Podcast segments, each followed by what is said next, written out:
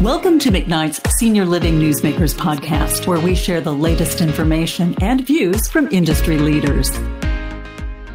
Hello, and welcome to this McKnight's Newsmaker podcast. I'm Kim Bonvissuto with McKnight Senior Living, and today I'm joined by Lisa McCracken, Head of Research and Analytics with NIC, the National Investment Center for Seniors Housing and Care. Lisa, thanks for joining me today. Yeah, I'm glad to be a guest with you here today. Thanks for reaching out. So, I wanted to talk a little bit about your background and your insights into what's going on in the field of senior living. So, can you start by telling us how you first became interested in the area of long term care? Yeah, so probably similar to a lot of other folks. It was a little accidental. So, my background and training is actually in clinical psychology, but always was very, and this will connect back to the research hat that I wear now and have for the last number of years, but had always been involved in research and initially aspired to be a professor in academia. And I ended up not doing that. And I did go into clinical work for a few years, but was still had a hand in, in, the research side of things. But after several years of doing that, I actually joined Holleran, which is a research consulting firm in the industry. And that's really what opened up the doors to me to this whole world that I did not even know existed. And I loved it from day one. So that's really how I came to know about the sector. Okay. So now that you've been in it for a while, what appeals to you about working in the industry and why do you stay in it? Hands down, it's just the work that's being done. And that's mm-hmm. across the spectrum. And whether you are boots on the ground on the caregiving side of things, whether you are someone committing your career to leadership within the organization, and whether you're a home care agency, whether you're a nursing home, whatever it might be. So I've always appreciated the work that is being done and the demand that is there and the trust that people put in you from the providing services. So I feel like it's good work. I feel like it's fulfilling work. And I like to feel that the work I've done the last 23 years just with information and data and insights really just helps organizations and individuals just do all of that better. Okay. So you mentioned research. You've been conducting research related to senior living and care for more than 20 years. So, what are some of the ways that you've seen the industry change in that time? And I'm referring to independent assisted living, memory care, CCRCs, or life plan communities? Yeah. So it was the spring of 2000 when I started at Holleran. So it's been 23 years. And when I do look back, and even just my goodness, in the past five years, 10 years, things have definitely changed. Uh, not that things are changing overnight, but there's more choices for older adults these days. And frankly, even living in your home is easier these days. I think we've seen a lot more of the technology support that has enabled some of the aging in place. So when I know we think about where older adults are living and whether they need some support services or not, that variety of, of support is available in more settings now. Again, whether you are in an independent living setting and you might need some support with home care or a technology that is allowing for some remote monitoring with a doctor or physician. I would say we're much further along with a number of those things. I think some of that has had to do with the changing consumer too.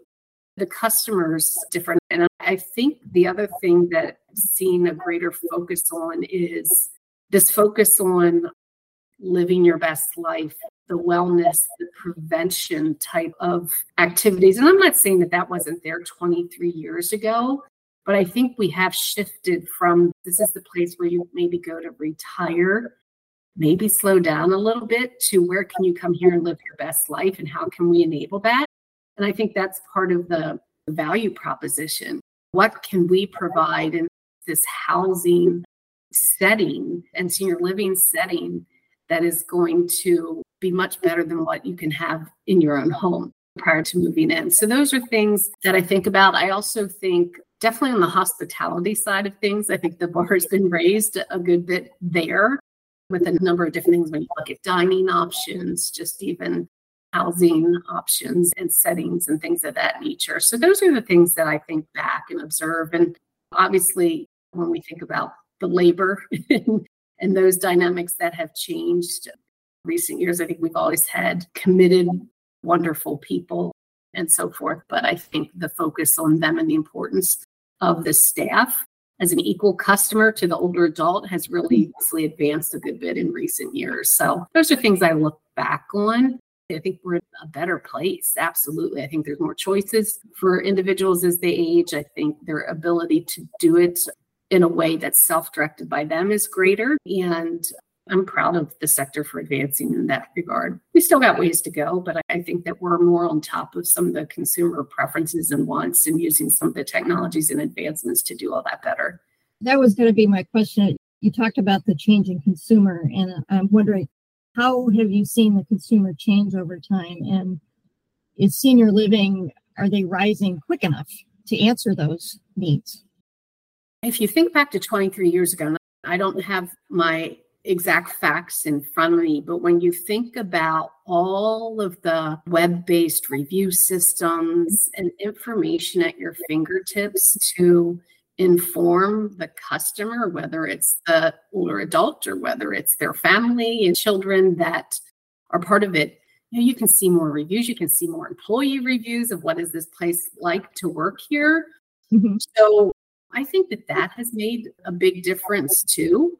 And again, I think that that transparency, whether it's provided by yourself or your constituents, I think puts us in a place to all be doing a better job and continuing with that quality improvement and so forth. So I do think that again the additional appeal i mean we know that active adult segment continues to grow so i do think that the industry is, is responding and trying to give more choices and options depending on where people are at the end of the day too we know the majority of people still want to live in their own home. So again, where do we find that balance? The one area NIC has been very big on this for a number of years is where we still have a lot of work to do is that group in the middle. And I think we could all argue here that, hey, we need more low income housing as, as well and so forth. But it is a more difficult proposition for sure. If you are someone who does not have a higher ability to for private pay or maybe a put down a big entry fee deposit and you may be renting, you may not even own a home,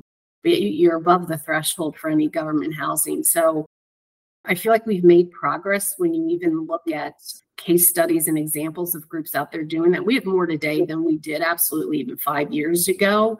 But that cohort is so big. We've got to crack that nut for sure as a sector. But it's not easy. It's tied to the economic conditions, it's tied to construction costs, a, a lot of different things, financing mechanisms. Okay. Well, tell me about your new role as head of research and analytics at NIC, and how does that compare to what you were doing at Holleran and Ziegler? Yeah, it's funny because when I sit back and I think about it, it's actually a, a blend of really my 13 years when I was at Holleran, which was very heavily focused on a lot of the stakeholders. So, with resident satisfaction surveys, family member satisfaction, staff engagement, and things of that nature. So, I spent a lot of time on that side of the equation. And then at Ziegler, I obviously really covered a lot of the, the macro industry trends, sort of how was the industry behaving and growing and everything from technology to labor to certainly consumer types of areas to home and community-based services, things of that nature, but also with capital weaved in. You know, Ziegler's an investment banking firm. So where can capital come in and help fund a lot of those initiatives? At NIC, it's really the, the gamut of all of that, which I appreciate. And I also feel with NIC, it's a significant large platform and audience where I feel like NIC organization is obviously very well respected, and we have the ability to really impact the sector in some pretty meaningful ways.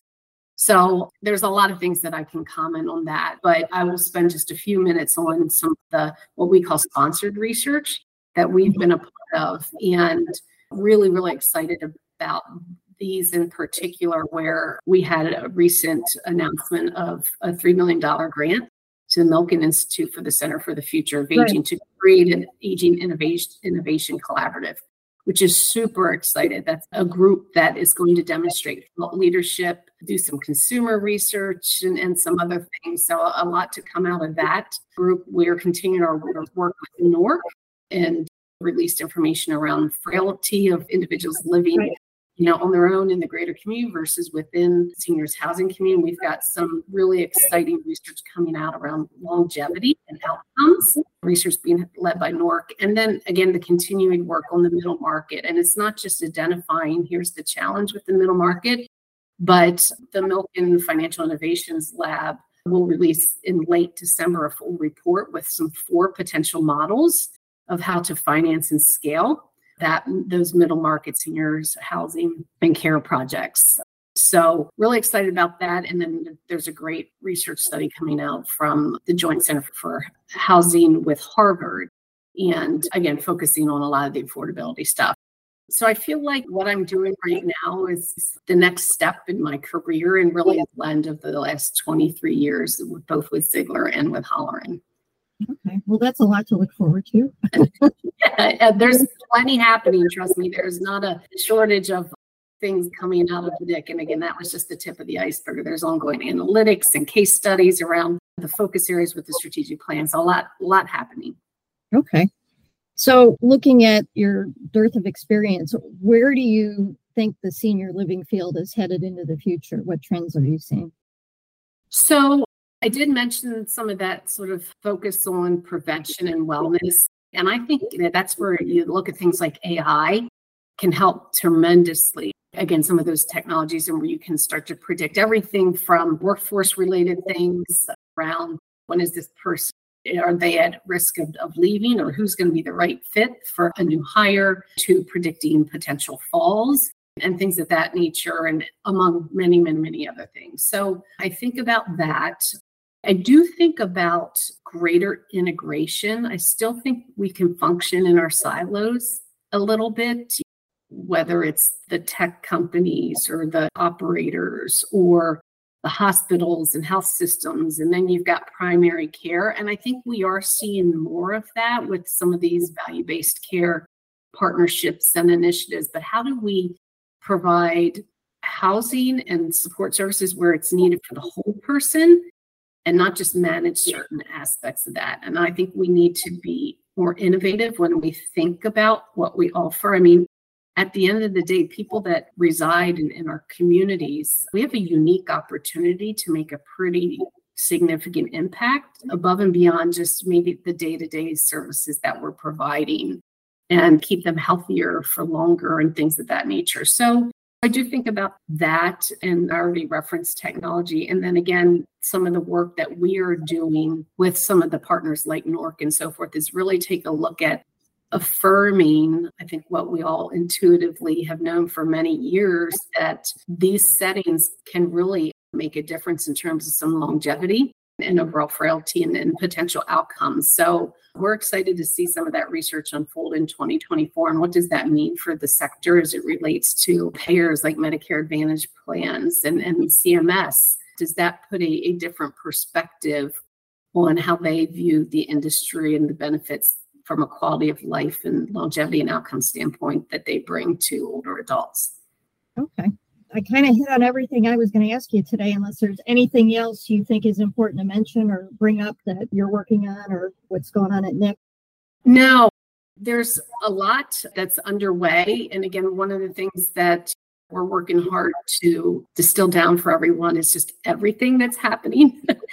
I know we often hear from people that they say, Oh my gosh, you know, I can't keep track of everything you're doing. It's great and, and so forth. And one of the things that I will just leave with, and this is one of the things candidly that attracted me to NIC and take this position was in the past year, the board and leadership rolled out a new strategic plan. Mm-hmm. And those five focus areas, I think, are really forward thinking. And it, it's age tech is one of them. You know, the middle market, that ongoing commitment. You're taking a look at partnering for health against some of these, you know, innovative whole person models, value based care, things of that nature. Active adult, which we know is an emerging, growing market and then capital for operations, which is a complex one that the industry has been working on for a period of time. But I feel like we're having some really great conversations and movement forward with that. So so I think continuing to move forward the strategic plan and how our team supports that from a research analytics and thought leadership standpoint. That's what excites me about when I look at the year ahead. Great. Well, that about wraps it up for us today. I want to thank Lisa McCracken for taking the time to talk with me today. And thank you for tuning in to this latest edition of the McKnight's Newsmakers podcast. Until next time, this is Kim Bonvissuto with McKnight's Senior Living. Thank you for listening to McKnight's Senior Living Newsmakers podcast. For the latest in senior living news, visit McKnightSeniorLiving.com.